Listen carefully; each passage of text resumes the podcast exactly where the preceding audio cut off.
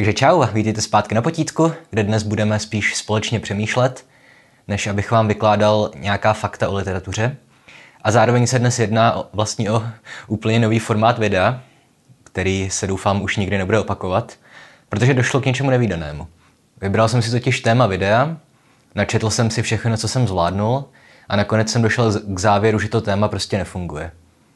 No a jelikož je dnes čtvrtek, měl jsem v podstatě jenom dvě možnosti. Buď to téma zabalit, nebo vám alespoň povědět o tom, co jsem nakonec zjistil, jaké alespoň dílčí závěry jsem udělal. A to jsem usoudil, že je lepší varianta, než kdyby tenhle týden prostě neměl vyjít žádný díl. A když už nic jiného, můžete to aspoň pojmout jako pohled do zákulisí tohohle kanálu. Jak vlastně pracuju, když se snažím natočit nějakou epizodu, která není vyloženě literární, ale zabývá se širším tématem.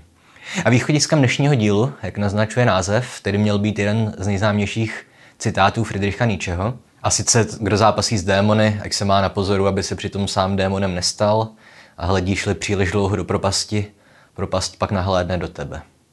Do češtiny se to sice častěji překládá jako ten, kdo zápasí s příšerami nebo s monstry, ale já jsem si to německé slovo Ungeheuer rozhodl přeložit jako démon, protože se mi to tak líbí víc. A nic to nemění. A zároveň ale dnešní díl nebude o Nietzscheho filozofii, ani o tomto výroku v kontextu Friedrichova díla. Už protože v Nietzscheho případě platí, že kolik interpretů, tolik interpretací. A citovaná pasáž je v knížce Mimo dobro a zlo součástí sekce, která obsahuje pouze aforismy bez kontextu, takže je můžeme vzít a dle vlastní libosti aplikovat na jakoukoliv jinou část rozsáhlého díla Friedricha Nietzscheho. No a můžeme taky najít v nich jakoukoliv myšlenku, kterou v nich najít chceme. Mně dnes teda půjde spíš o první část toho citátu a vysvětlím je nejjednodušeji, jak se vysvětlit dá, doslovně. Takže pokud se celý život potýkáte s nějakým typem lidí, dost reálně hrozí, že se od nich sem tam něčemu přiučíte. Zjednodušeně bychom mohli použít jakýkoliv případ pomsty, že jo? I když to není to, o co mi jde především. Ale třeba jste teď nedávno zaznamenali případ toho ruského pána, který zjistil, že nějaký jeho známý opakovaně sexuálně zneužíval jeho nezletilou dceru. Tak ho zabil a následně se šel sám udat. A nejspíš se shodneme, že pro něj máme pochopení, možná, že většina z nás by udělala to samé, ale zároveň se taky doufám shodneme, že neudělal správnou věc. V ideálním případě to měl nahlásit na policii. Jeden člověk nemůže být zároveň soudce, porotce i kat. Takhle nějak mimochodem vykládá Nietzscheho třeba i Simone de Beauvoir v eseji Oko za oko a neb otázka pomsty. Jenže tohle není úplně ten ideální typ postavy, se kterou bych chtěl pracovat. Lepší příklad ze skutečného světa by byl totiž nějaký skutečně systematický proces, kdy se v rámci boje s démony, metaforickými, sami démony stáváme. A jedná se o nějaký dlouhodobý proces, nikoliv jen o jednání v afektu, jak tomu nejspíš bylo v případě toho ruského mstitele. No zkrátka pomsta není úplně ten správný směr, kterým bych se chtěl ubírat v tomhle tématu. A nenapadá mě teď žádný ideální skutečný příklad z historie, ale v průběhu videa mě určitě napadne, ale dovedu si představit nějakého modelového lovce nacistů, který se po válce v touze po spravedlnosti i pomstě svými metodami začne pomalu blížit lidem, které se sám snaží zatknout kvůli jejich zločinům. No, dejme tomu, že bude nějak tvrdě vyslýchat nebo dokonce mučit nějaké jejich známé či příbuzné, kteří sice sami neudělali nic špatného, ale mají třeba informace o tom, kde by se ten Mengele nebo Eichmann mohli schovávat. Ale můžeme to stáhnout mnohem obecněji, třeba v tom smyslu, že když se ponoříte do jakékoliv aktivity, začnete ji vidět i tam, kde není. Na tohle mají Angličani pěkné pořekadlo, že o tom, že když máte jenom kladivo, nakonec vám začne připadat, že jsou všude kolem vás hřebíky.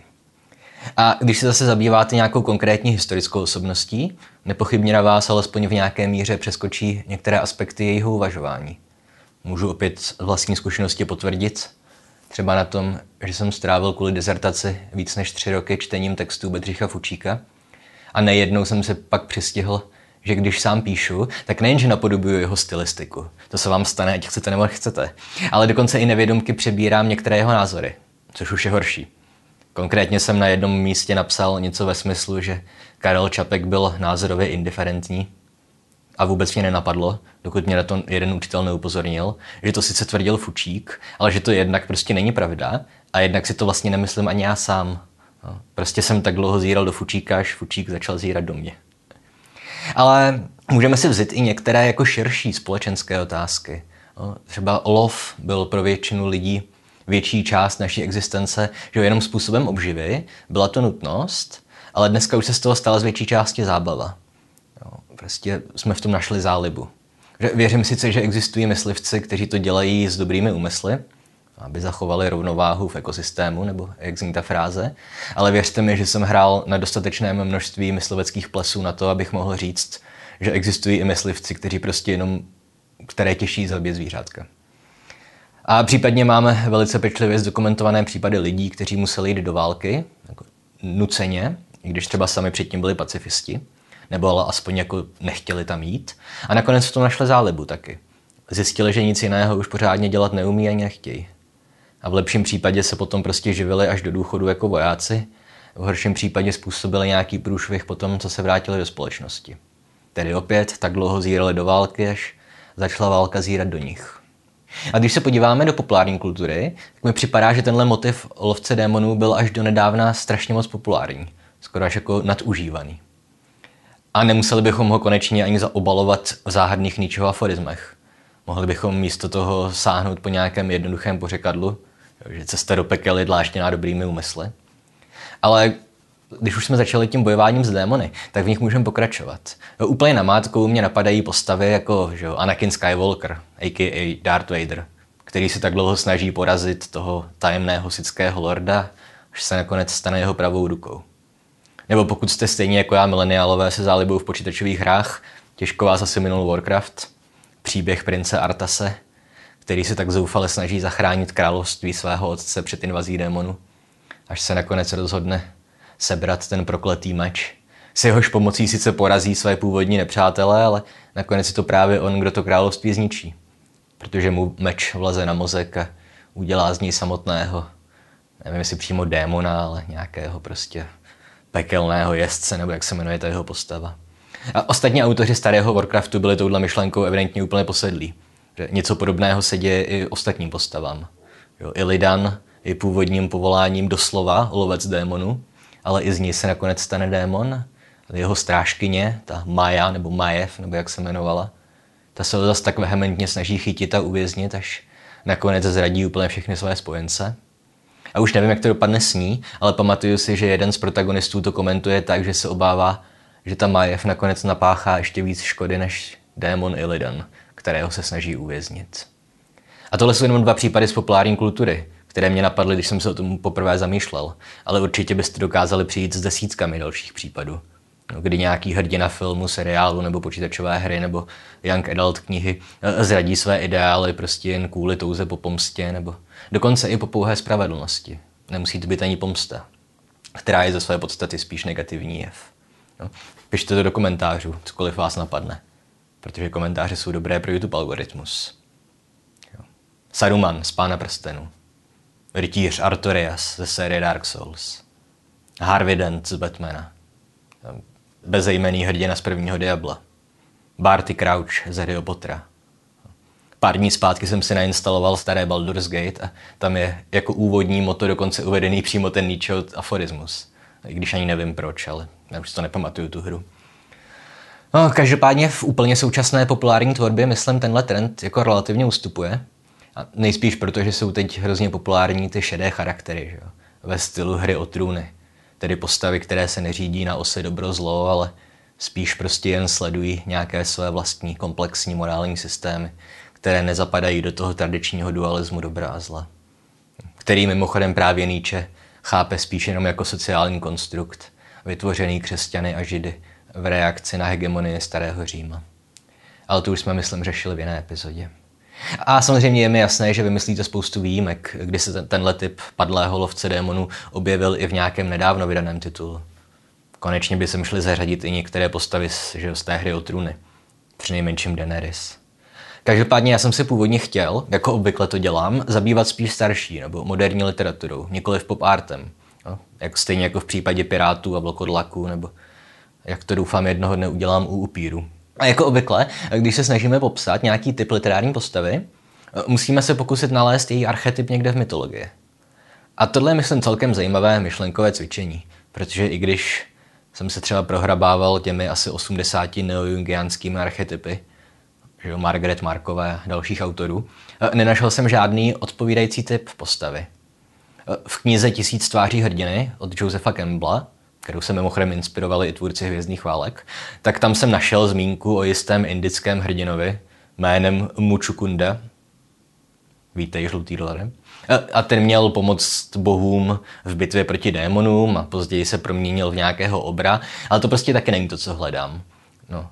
V zoufalství jsem dokonce zadal do Google otázku What archetype is Anakin Skywalker?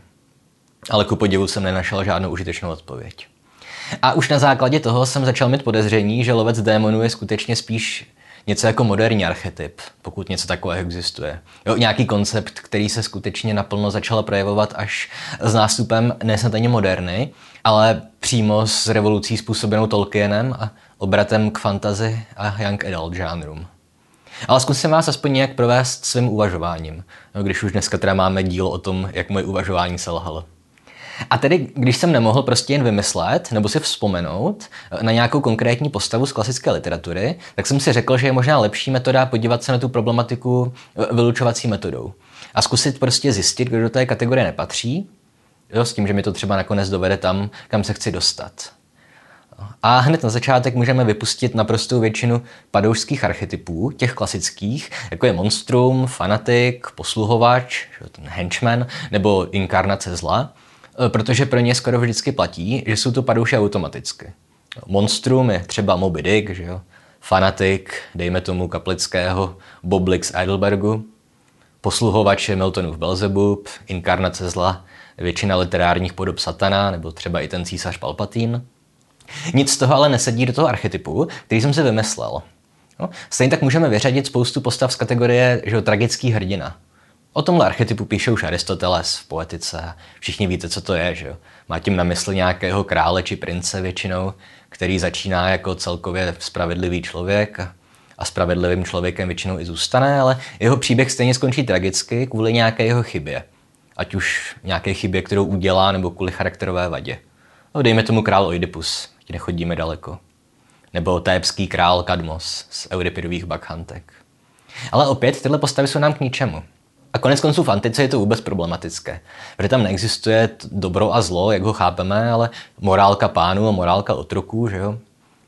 No a další kategorie, na kterou se musíme podívat, je ten takzvaně padlý hrdina, že jo? Ten fallen hero.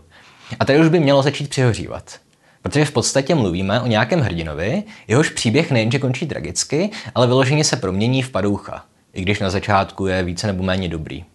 No, na rozdíl třeba od zmíněného Oidipa, který sice způsobí katastrofu, ale spíš kvůli shodě nešťastných náhod, nebo kvůli hrádkám osudu. Že? A následně se navíc tu katastrofu pokouší napravit. Ale v případě padlého hrdiny nás, doufám, jako první napadne Miltonův Satan, který byl na počátku anděl boží, ale nakonec se změní v padoucha. Jakkoliv sympatického, ale pořád padoucha.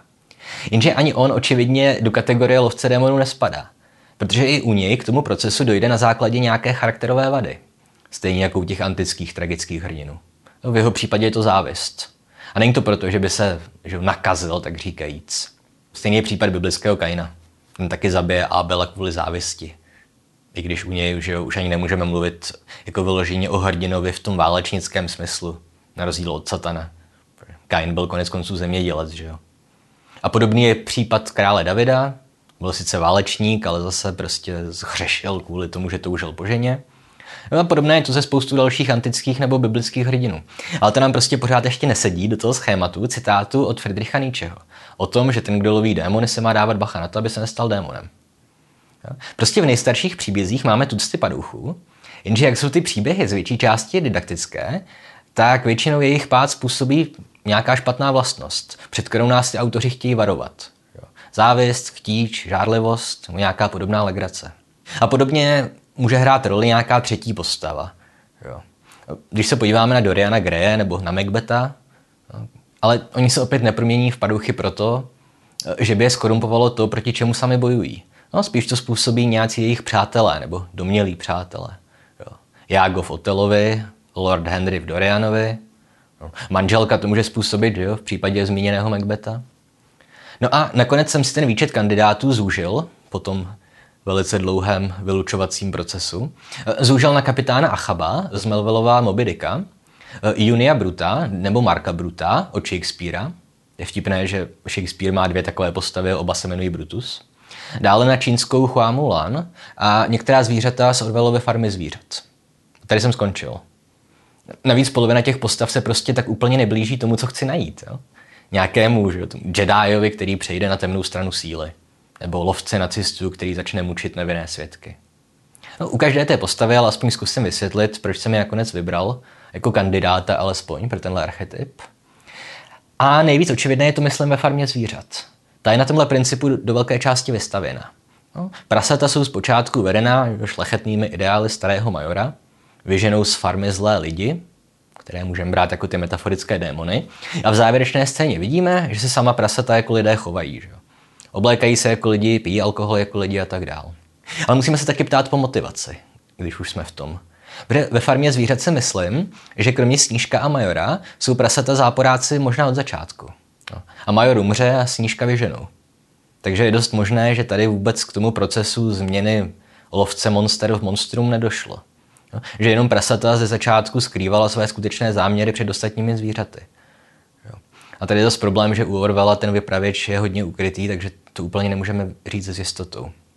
Ale částečně to, myslím, aplikovatelné je. Že zkrátka prasata si lidské zvyky osvojují postupně. Ze začátku prostě nepijí alkohol, ani nenosí lidské šaty. Za tyranské vlády pana Jonese ani neměli možnost nic z toho dělat. A navíc se na jejich charakterech mohlo projevit i to, že jednali s lidmi, že, z jiných farem. No a potom máme kapitána Achaba. A u něj je to celkem podobný případ. Celý život se snaží ulovit bílou velrybu, která mu kdysi ukousla nohu. Já vím, že neukousla. A tenhle osobní spor u něj přeroste v naprostý fanatismus, který vede k tomu, že zahyne kapitán i celá jeho posádka, tedy s výjimkou vypravěče. A opět tady můžeme argumentovat, že se změní v příšeru člověk, který celý život bojuje proti příšeře. V duchu přesnějšího překladu Nietzscheho citátu. Protože velryba je prostě jenom zvíře, že jo? I když přerostlá je nebezpečné, ale není to myslící démon. Tenhle narrativ je ale podle mě podobný spíš příběhům o pomstě, která jsem Stětelovi vymkla z rukou. No, podobný by byl třeba případ Shakespearova Hamleta. No a potom máme Hua Mulan, která je vlastně jen literární variantou toho, o čem jsem mluvil na začátku v souvislosti s vojáky, kteří se nedokážou vrátit zpátky do normálního života. Protože Mulan jde do války víceméně nedobrovolně, že? Na místo svého otce, který už je prostě moc starý na to, aby bojoval. A nakonec se z ní stane, že jo, ta nelítostná generálka, které se zděsí její vlastní rodina. No, tímto děkuji Čínské lidové republice, že mi poskytla alespoň jeden příklad lovce démonů, který je relativně neproblematický. No a pokud jde o Shakespearova Junia Bruta z básně Znásilnění Lukrécie, tak to je zase takový specifický příklad člověka, kterého nejdříve vidíme jako hrdinu, no, vidíme, myslím, nahlížíme jako hrdinu, ale pak se ukáže, že je to komplikovanější. No, protože pokud to neznáte, tak o co v té skladbě jde? No, římský princ Tarquinius znásilní Lukrécii, manželku svého kamaráda. A ona později spáchá sebevraždu, prostě kvůli hanbě a tak. No a Brutus je také její známý a zpočátku vypadá jako hrdina a chce prostě jenom to, aby potrestali Tarquina a pomstili tak Lukrécii. Jenže ve výsledku se celá aféra zvrhne v Brutovu vzpouru a vede k vyhnání královské rodiny z Říma a založení republiky. No a na tom by nebylo nic špatného, řeknete si, že republika je lepší systém než monarchie. Jenže problém je ten, že Brutus to udělá tak, že projíždí s mrtvým tělem Lukrécie, Římem, a používá ho k tomu, aby vyvolal hněv Římanů proti celé královské rodině. No, nejenom proti Tarquinovi. A tak zatímco Tarquinius je samozřejmě hovado, které si zaslouží zemřít, tak v jeho případě máme jako že částečně polehčující okolnost to, že jednal v afektu a později toho litoval a tak dál. Ale třeba James Shapiro, no to je profesor, učí Shakespearea na Kolumbijské univerzitě. To neznamená mimochodem, že je ta univerzita v Kolumbii, ona je v New Yorku a patří do Ivy League. Každopádně Shapiro říká, že Brutus je ve výsledku horší než Tarquinius, protože se sice oba dopustí, že to je objektivizace nebo dehumanizace Lukrécie, ale zatímco u Tarquina je to prostě jen primitivní sexuální touha, tak Brutus využívá Lukrécieno tělo vykalkulovaně k tomu, aby jeho prostřednictvím dosáhl nějakých svých politických cílů. A když už teda kolem sebe házím velkými slůvky, tak v tomhle případě je podle mě lepší výraz instrumentalizace než objektivizace. No, ale to je jedno. Že zkrátka Brutově slouží tělo mrtvé Lukrécie jako nějaký nástroj k prosazení jeho vlastních komplotů. A já osobně bych neřekl, že Brutus je jako horší než Tarquinius, že? Brutus sice zneužil mrtvé tělo k politickým účelům, ale Tarquinius byl ten, kdo jako vůbec způsobil tu Lukrécinu smrt, že? No ale tohle není soutěž v tom, kdo je větší padouch. Důležité je, že Brutus opět alespoň částečně naplňuje schéma někoho, kdo v rámci snahy o dosažení spravedlnosti sklouzne k metodám, zhruba stejně špatným, jako jsou metody těch, proti kterým bojuje. No ale tady končí moje pátrání po domnělém archetypu lovce démonů v tradiční literatuře. Asi těžko můžu označit za úspěch. Našel jsem nějakých pět šest příkladů, které jsem na ten předpokládaný archetyp musel šroubovat dost násilně. A snad kromě Farmy zvířat, což je konečně relativně nové dílo, žádná z těch postav nemá tuhle charakteristiku jako svou primární. Jo? U Mulan, Achaba ani Bruta bychom nejspíš nezačali výklad s tím, že se z nich stalo to, proti čemu sami bojovali. Jo? A ono ode mě asi nebylo úplně prozíravé ani to snažit se objevit nějaký nový archetyp. Kdyby skutečně existoval, tak by ho nejspíš objevil už nějaký Jungův pokračovatel. Jo? Někdo, kdo se na tuhle problematiku vyloženě specializuje. Na druhou stranu ale trvám na tom, že v současné populární kultuře je lovec démonů naprosto regulární typ postavy. A když už jsem teda nenašel nic moc užitečného v tradiční literatuře, můžeme aspoň zkusit udělat nějakou klasifikaci postav z Pobartu.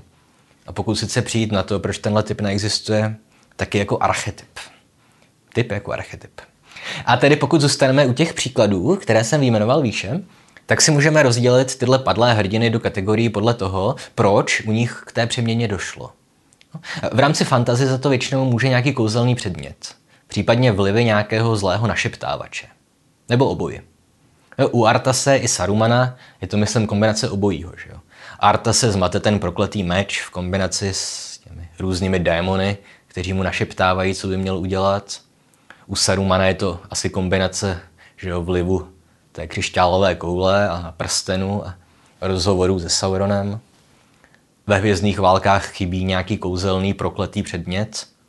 Je to sci-fi, není to fantasy, ale ten proces Anakinova pádu je kombinací jeho vlastních charakterových slabin a opět vlivu našeptávače, manipulátora, Palpatína.